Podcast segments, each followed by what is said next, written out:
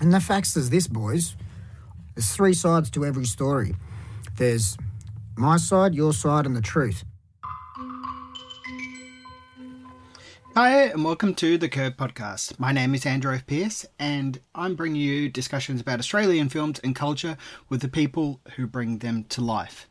This podcast is recorded in Boorloo, Perth, Western Australia, sovereignty never ceded.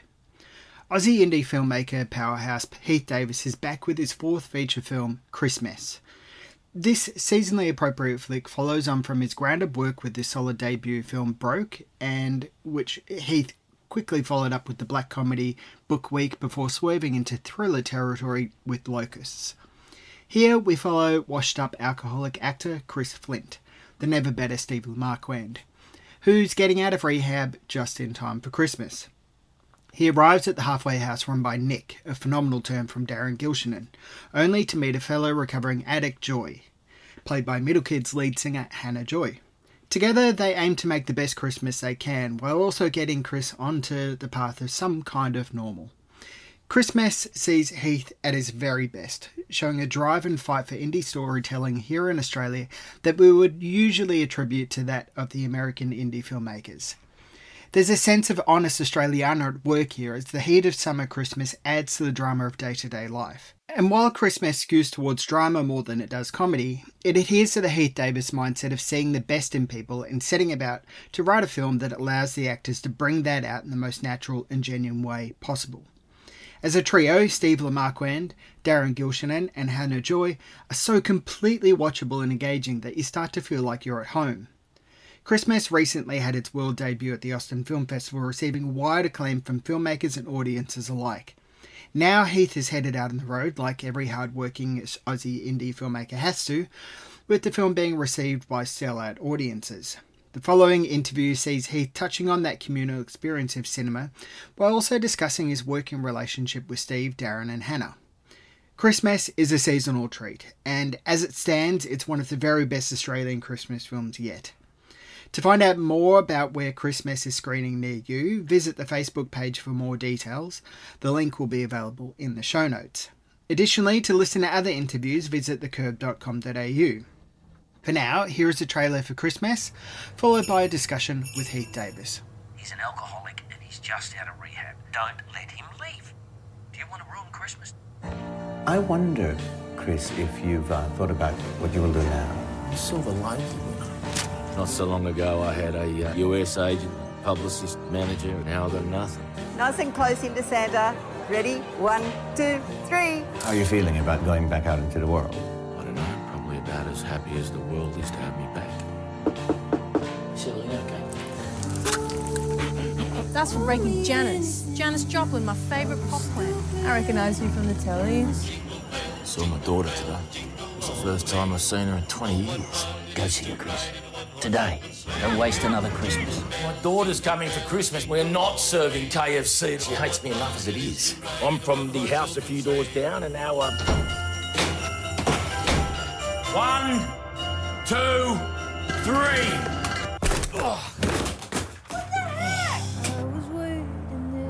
Dude, you are not special. There are a ton of messed up people and they come out of the woodwork at Christmas. Joy, please, come on. Blind pilots just like you, flying in and out of people's lives, and you're just too self-absorbed to even notice the damage you cause. Santa, have you had anything to drink tonight? I believe in you, Chris. Tis a season for believing. Your presence is seriously the best present I could have. This is going to be the best character you ever played.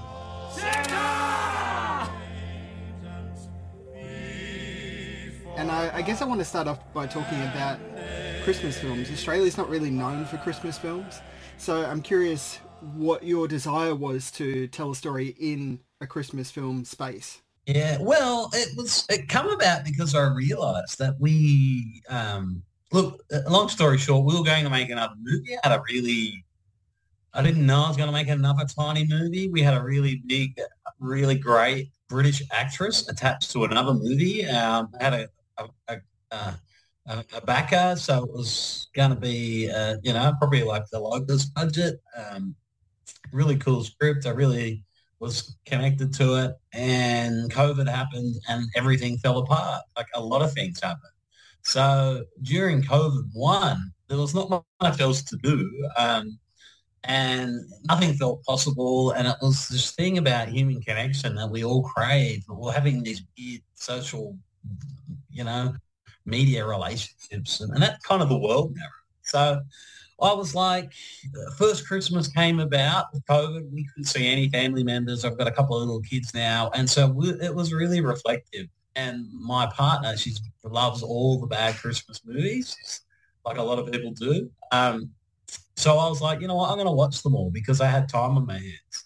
And none of them resonated with me. I mean, I, I enjoy Elf, I enjoy Die Hard, you know, like, but just the essence and the core and the meaning of Christmas. I was like, and the Christmases that I've had and I know my friends have had, and I'm like, this has nothing to do. I, I don't identify with any of these movies. And I know it's but you know, they sell the dream and whatever, but there's a lot of people at Christmas that are very lonely and it's a very tough time and mental health issues and whatever exacerbate. And in the last couple of years, there's been more press around it, especially around booze. Like if you pick up in December, every like major column, uh, magazine or social space, they have this, there's always stories about Australia's um, responsible, con- encouraging responsible consumption of alcohol like Christmas and the correlation between mental health being exacerbated in a stressful year. So it all started around that. And I was like, I think there's a like a real like story here. And if I could just find the thread, um, I could actually make something. So the cat, it all starts with character. And so I always had this character in my head. And Steve Le Marquand,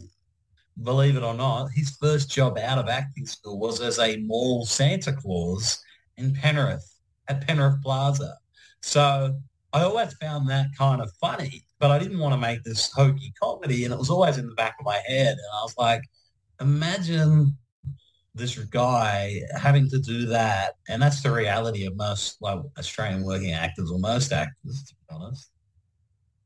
And then I just, that thread came about. And I, I always love Thanksgiving movies. And i you're always looking for a device where you're going to bring people back who don't want to really can it be together, you know, but you're trying to look for something. And in the US, they use those Thanksgiving device where people come back a lot. And some of my favorite films are set around Thanksgiving. And in Thanksgiving and those Christmas movies, most people sit around at home because in reality at Christmas, everything's shut. You're at home and you're in these closed quarters with strangers most of the time, or even worse, people that you're close with, but you feel like a stranger too.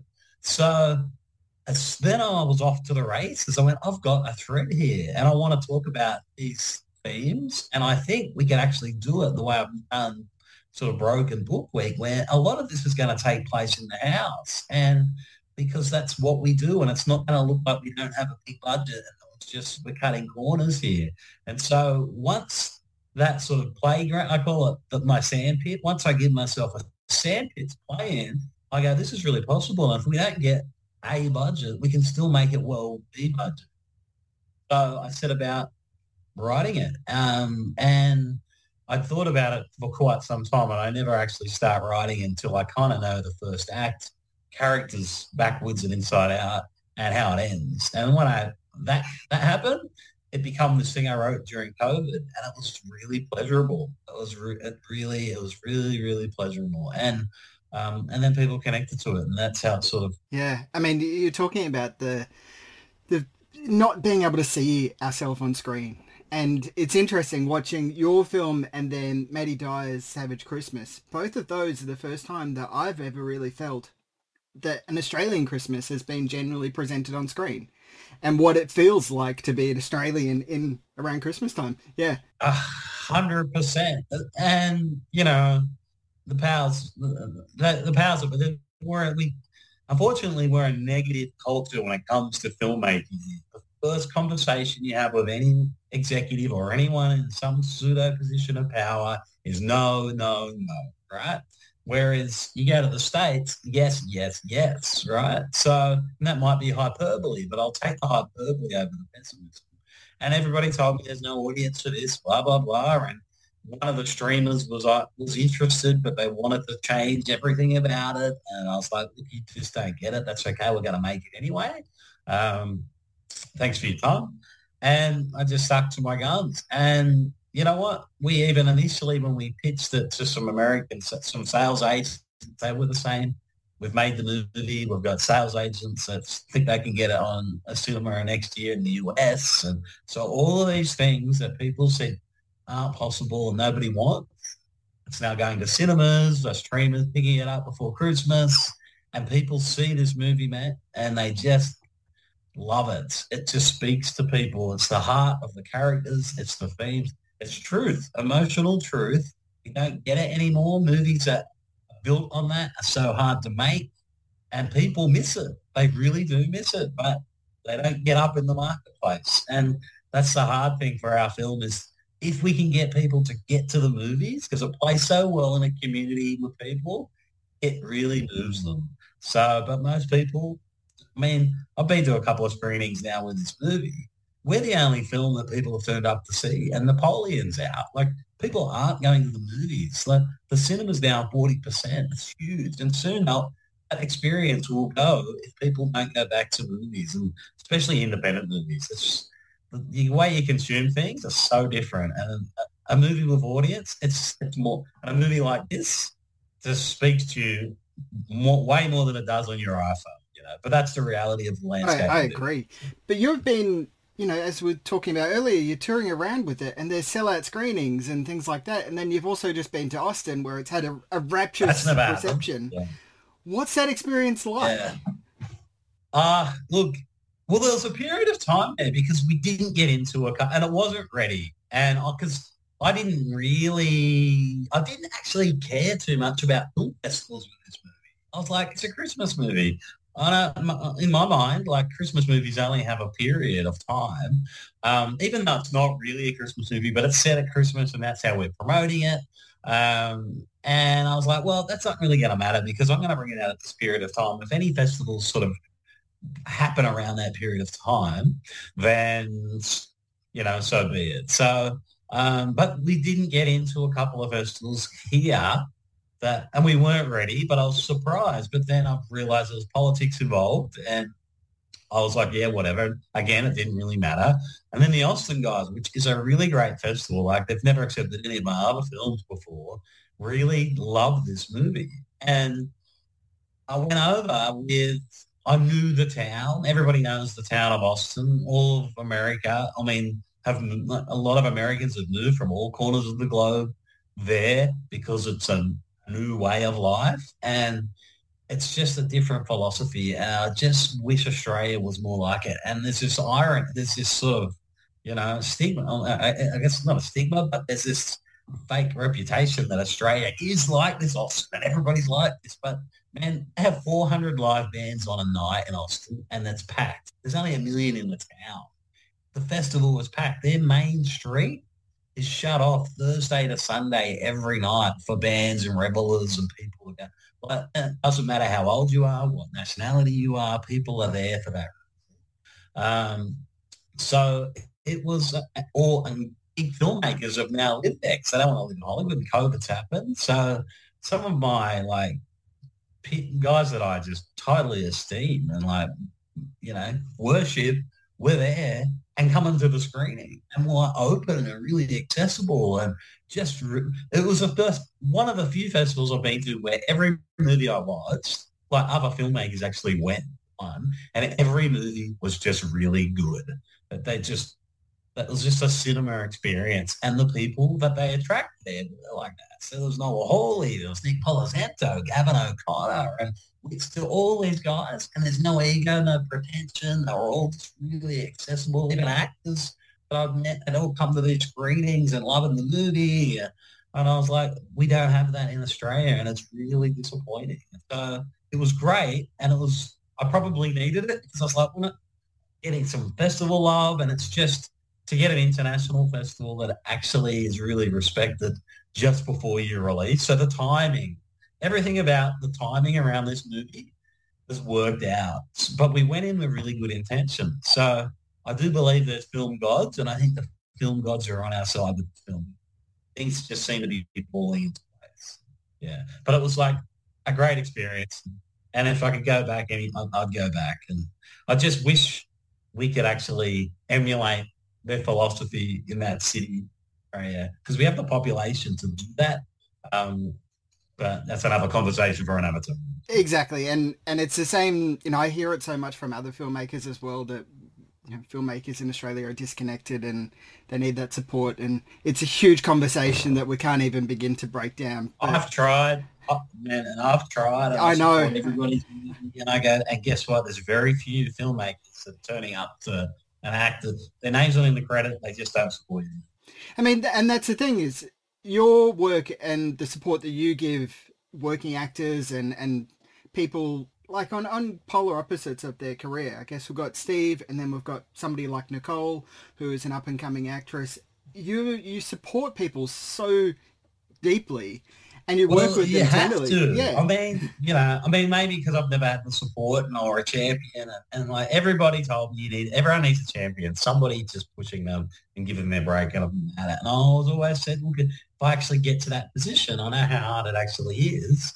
I will do it, especially for good people. But I love, like, I love bands, I love art, and like eventually it'll go away. They took the DVD store away, the store, the music store. So I just I want to see my friends and people who make, you know, contemporaries or whoever, acquaintances in this country make great films and succeed because it's independent landscape. The ecosystem benefits. Everybody benefits. So, so I don't know, man. It's uh, bashed my head against the wall plenty of times trying to change that, but it can be quite a selfish, you know, selfish business, unfortunately. It can. Uh, let's talk about art then, because, and I want to talk about Steve again uh, shortly, but art, I'm curious then what it actually does to you emotionally. What is the drive for you to create art? You know what? My, I often say my life would be better without it because my kids have come along and my relationship with art has changed somewhat um, because they take a lot of your time. And, but I just, you know what, I, I, I was in Austin and then I had a few days in New Orleans, these areas that I've always wanted to go to so close. And it was all about art and me.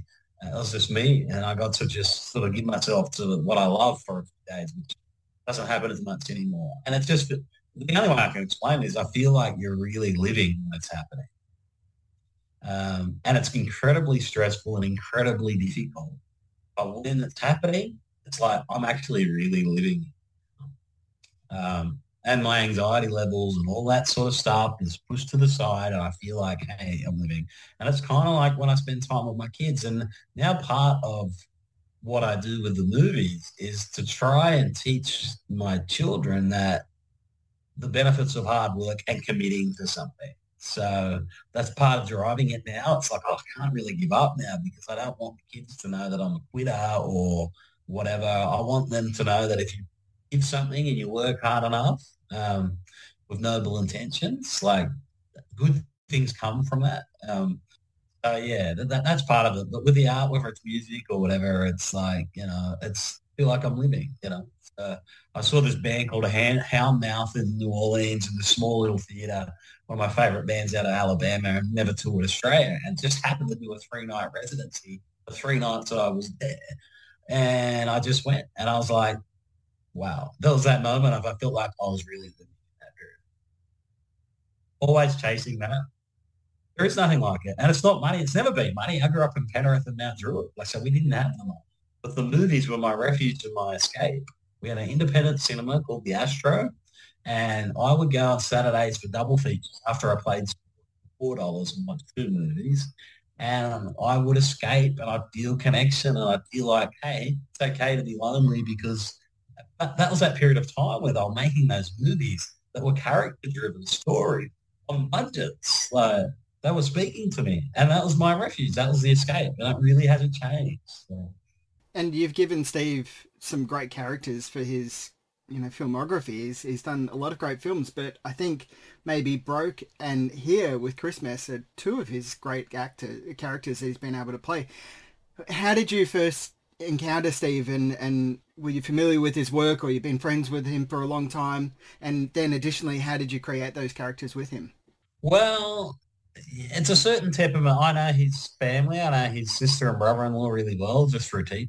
I've worked with them. Um, I've known his work, and I know his ethos too. He's not this, and he's a man, you know, who embodies this sort of. I think he's sort of, you know, can evoke the regular Australian man, and and they're hard to cast, but he's a cinema actor too. He's got nuance and there's so much going on behind the eyes. And we don't have a lot of, we firstly don't have a lot of options. And secondly, for what I do, he's not the kind of, you know, he doesn't need all the trimmings. There's no ego. He can sleep on the floor, like floor. He's kind of got the indie spirit. Even now he's getting older. And if it's good work, he'll just do it. So that's really important when you're making a film too, because the infrastructure and it's hard and stressful, and he doesn't need all those trimmings. You know, you're going to war together, and he's going to step on. Um, so then we'd met. I'd seen some of his work. I'd seen he'd done a couple of these lower, uh, smaller budget movies, and I really liked him in that. I was like, there's, um, there's a side to him that he's never depicted. Um, and we just connected. And we grew up in the same hometown, like the same sporting team. He's obviously older, and I was like, man, I'm going to make this film. And he he just really got it, and he's smart. You know, Darren Gilshenan, smart actor, never gets to do what he's what he can do. We gave him the chance to do it, and and Hannah's smart too. So you just get the real artists. You know, there's there's not heaps of them around. Um, but yeah, once you got that camaraderie and there's a trust, I always say to Steve, I can hang my hat on him. Like I don't have to worry about him in a scene. I can go to everybody else and go, I know you got this. And it's just, sometimes it's just a nod now and just maybe that. That's, we don't have to have a 10 hour discussion. And when something's good, we don't have to sit around saying whose idea it was or how wonderful. It just, that was cool, man. And then we move on. So um, which is there's a humility there. He's very generous to everybody else, whether they're experienced or not. So, and that's very rare, man. So you hang on to that. But uh, all the best directors use the same actors all the time, and there's a reason for that. So. What's it like being able to have that kind of build a career with him? Um, well, it feels awesome. Like I I mean, I kind of was the guy in school who always had the house party, so I always wanted everyone to have a good time, and then I sort of had a good time from it. So oh, it's amazing. It's like, man, we're going to do, and you hang out because I actually love his company. We've got a running gag now with the crew and Steve and that's like, well, because we've all got kids and we're all lack of lack time. It's like we have to make a movie so we can hang out together. You know, like so it's like, hey, we've got to do this. So look, it's just uh, the, the best uh, compliments that I get is when everyone says the actors are great, and that's when I think I've done my job because I make stories about human beings. And so you need actors that are going to just, you know, capture that and and I'll take ownership of it. And it's once they're on song, it's my job to sort of stay out of the way and go, mate, we're going to do that, we're going to do that, and that's how it's going to play, and this is how I see it. And it's you're sort of just letting it play, man. It's like Miles Davis is, it's you know, it's the space between the notes, right? So he gets that, and those guys get that. It's really pleasurable because you got you're watching it from the front row. I'm like, man, when people see this, they're gonna think awesome. It's uh, um, yeah, it's a family we've got now. It's really hard still. A big. I always said to Steve the other day, I said, man, I'd love if I could just get. Imagine like we were all on a TV show, but like a good TV show that we created and use all the great Australian actors that don't get to showcase what they can do. Like even Aaron Glenane, who does the monologue and after like there's so many great actors that we could do. We could make the bed. We could do Better Call Saul. We could do these things, but unfortunately, there's you know there's powers of be that don't buy into that. Unfortunately, and that's a real shame. Let's talk about Darren though, because he's as you're saying, like he's given a chance to do something that is not really something that we get to see very often on screen. He's usually, you know, the lighter character, uh, and he's wonderful here. Yeah, I mean, they're all theatre actors, right? So if you ever see them on stage, you go, man, if only I could just get a half of what you've done on stage on camera. So um, I saw Darren after our our play in The Caretaker, the Pinter play, and he's phenomenal playing homeless man with mental health disorder. But, mate, just floor the best things I've ever seen. So uh, I knew he could just totally destroy this, and he just needed the opportunity to do it.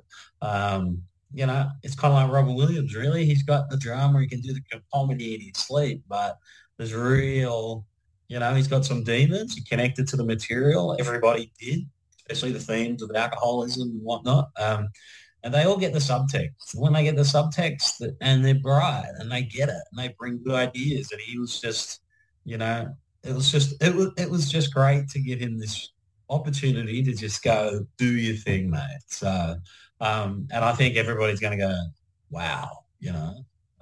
Um, and it was just added just another. I said to him again the other night. I said because he came in at the eleventh hour. Things happen and had to change cast. And the film happened for the better.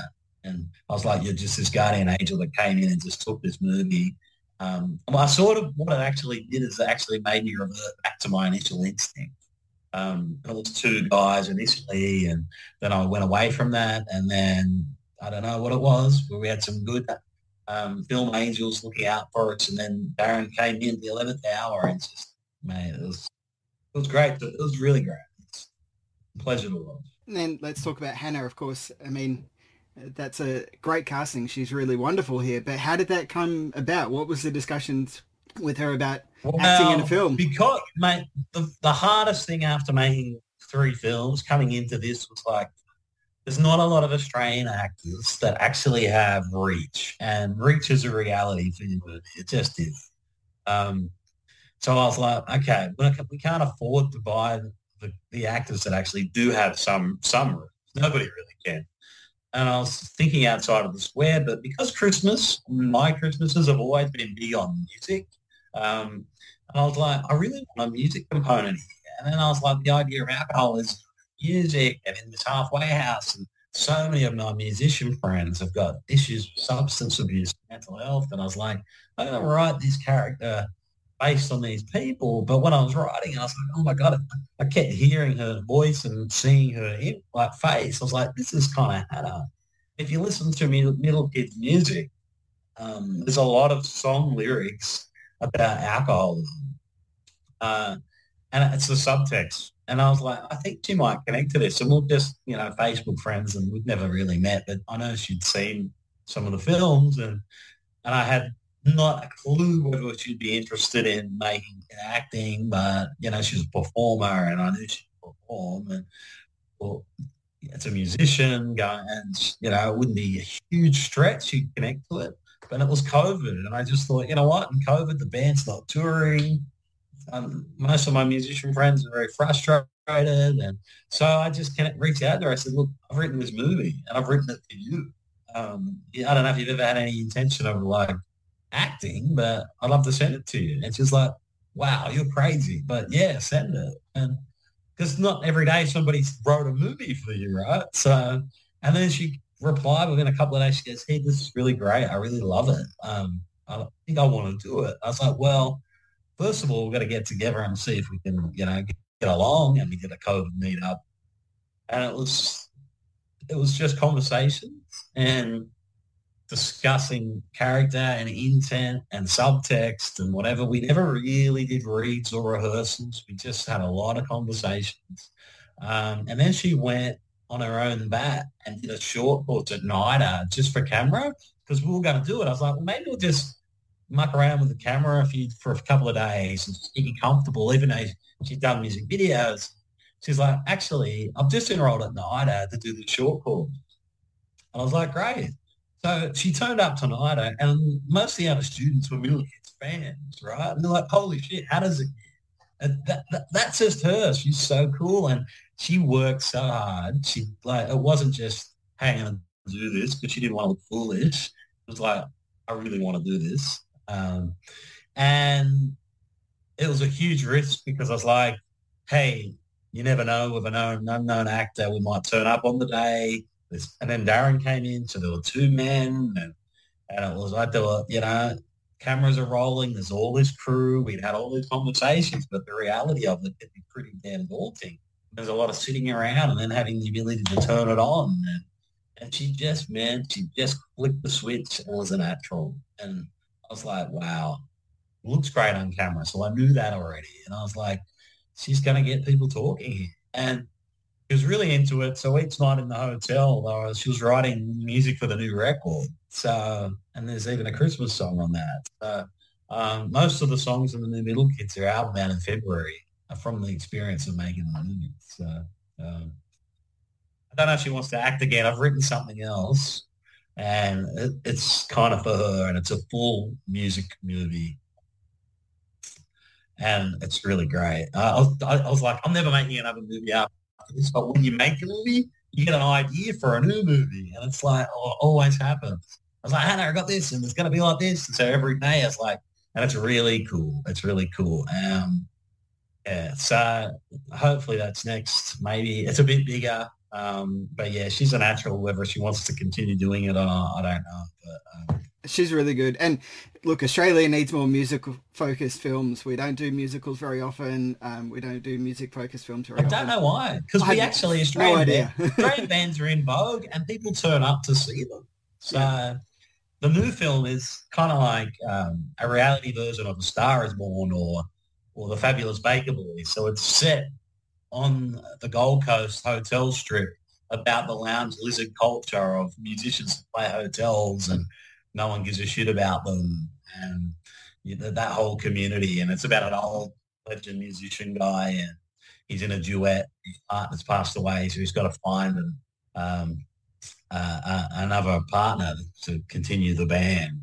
Uh, he has to get young girl and uh, and she, it's this yin and yang. Story. Really great. It's really I really love it. And I've written like musicians, you know, everywhere play versions of themselves or themselves. So, um, but it's getting some traction. The government like it. And I pitched it a lot, and people are like, "Wow, this is really cool." And, like the ending happens at um, the Blues and Roots Festival and all that sort of jazz. So, but anyway, um, you never know. Touch. Movies are uh, one day at a time, mate. We say that in the movie, and I say that about movies one day at a time. Well, there, there is a sense, and uh, you know, this is a probably a, a, heavier question, but there is a sense with Christmess that you know it feels like you're giving everything here in a way that you, you did with Broke as well.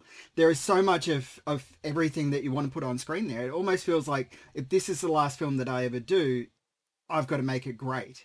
Was that the sense going into it? Hundred percent, because I've been saying that. Um, it was for many reasons, because you just don't and it's yeah, you know, I got to drive a lot of it, and the climate and the world that we're living in.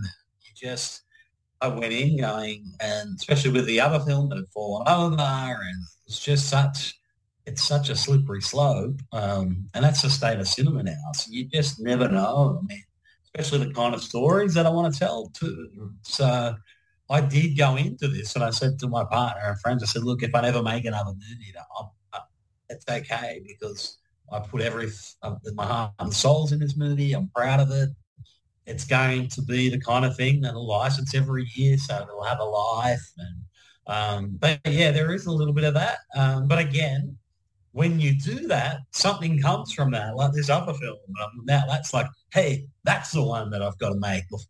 You know, but I think maybe every filmmaker says that uh, at some stage. But you're right. Um, maybe because of the COVID world, because it's a strange time. I was like, okay, if it never happens again, um, that's okay because you know we, we did what I kind of wanted to say a lot, but hopefully that's not the case. Yeah, I mean, hopefully it's not the case because I, I love what you do. Uh, I think that you, you but know, yeah, you know, there's a doco that we're going to do, so you know, maybe I, I wouldn't mind doing something. Uh, they're a little bit logistically easier. I mean, nothing's easy, um, but yeah, less people, less money, um, and it's just the stories are good and they're very human. So um, I think that one of those probably there's another one will definitely happen. Um, but yeah, something that I've written that's your heart and soul, and you know, you just don't know. Especially like I'm closer to next year to 50 than 40, and can take time making movies. So um, you just never know because life gets in the way now. And, you know, uh, hopefully it's not the case when people go, hey, you're going to make another one. But it hasn't got, it doesn't get any easier, at least not for me.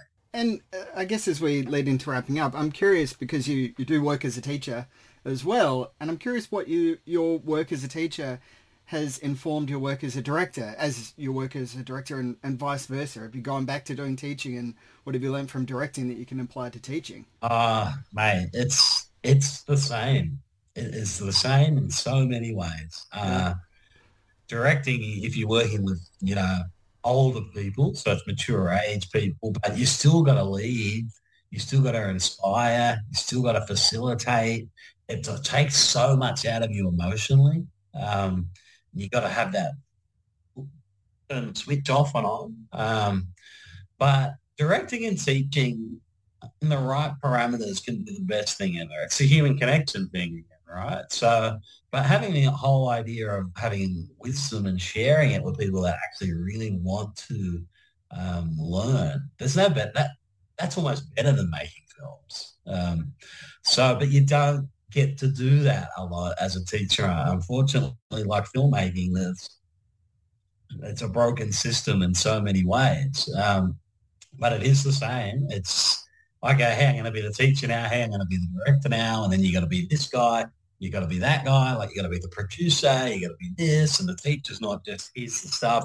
Got to be the teacher. Um, you got to be the, the life coach for people, their managers and actors and crew. You've got to like you take on the burden of all their problems um, and help them through it. Like, and you're tapping into, uh, especially in the stuff that I make, tapping into some trauma you know. So because you're trying to get people, the actors, to bring in that life experience to their characters. So you got a real responsibility there. It's uh, it's it's HR in a lot of ways, um, and so is and so is teaching, and it's that's part of it.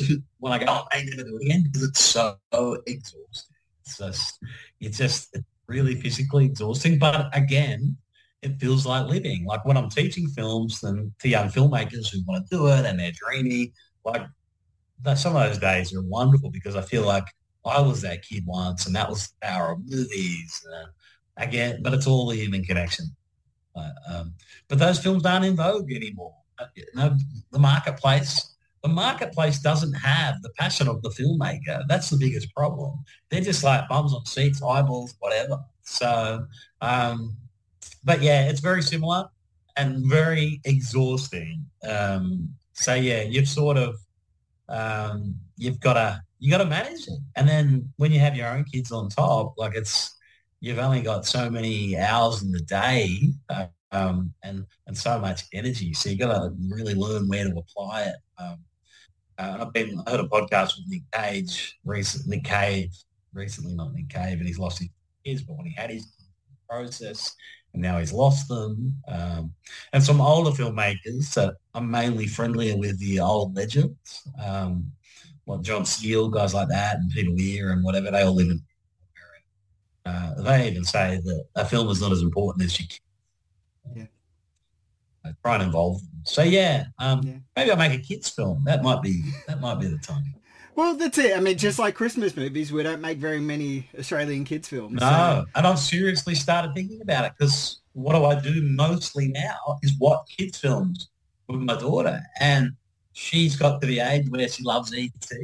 original Jurassic Park. Like she doesn't even like contemporary movies, and I'm like, well, why don't you like them? She doesn't, but she still loves E.T. And it's the, it's the emotion of it. She's five and gets the emotion of it. So I was like, there is a real, and I had a chat with few the cinema owners who play the movie. Everybody keeps saying we need a kids movie to get children and even teenagers, the ones that I teach, they don't watch independent movies. They, don't, they hardly watch movies. They never watch Australian films. I teach kids that are like year 12, 11, 10, never seen an Australian movie. Yep. No interest. That's a problem. Yeah. It's no a huge interest. problem. I don't get huge problem. And the filmmakers and the producers that kind of run the, you know, run the, the landscape here, they're all getting closer to retirement age. There's no network in place to continue that, especially in the producing land. Mm. Like there are no young producers. It's a very hard job. And there's going to be nobody really to facilitate that. And nobody's engaging kids. Do a good job with kids' books. Terrible job with movies. Mm. It's yeah, and again, that's another huge discussion, uh, and it's what I hear that's all the time. That's a whole other discussion. Yeah, that's a real big problem. I've got friends in the UK that make films, and the UK government pay the filmmakers who are all broke everywhere around the world and have time on their hands, and they go and teach culture through screen to schools, British culture. So we need to get filmmakers going to schools like we do the kids' authors and play movies and talk. Yeah, I mean, I was reading a report a couple of weeks ago about the uh, cultural literacy and art literacy in schools is just it's you know below 50% now across the board. Yeah. and it's it's terrible. Um, i don't know how to fix it. Um, i keep on doing what i do. I i, I don't know. But as long as you keep trying that's the main thing. Yeah it's Cool. awesome congratulations Thanks so so much. much. to be proud of Glad mate. you liked it, mate. no worries take it easy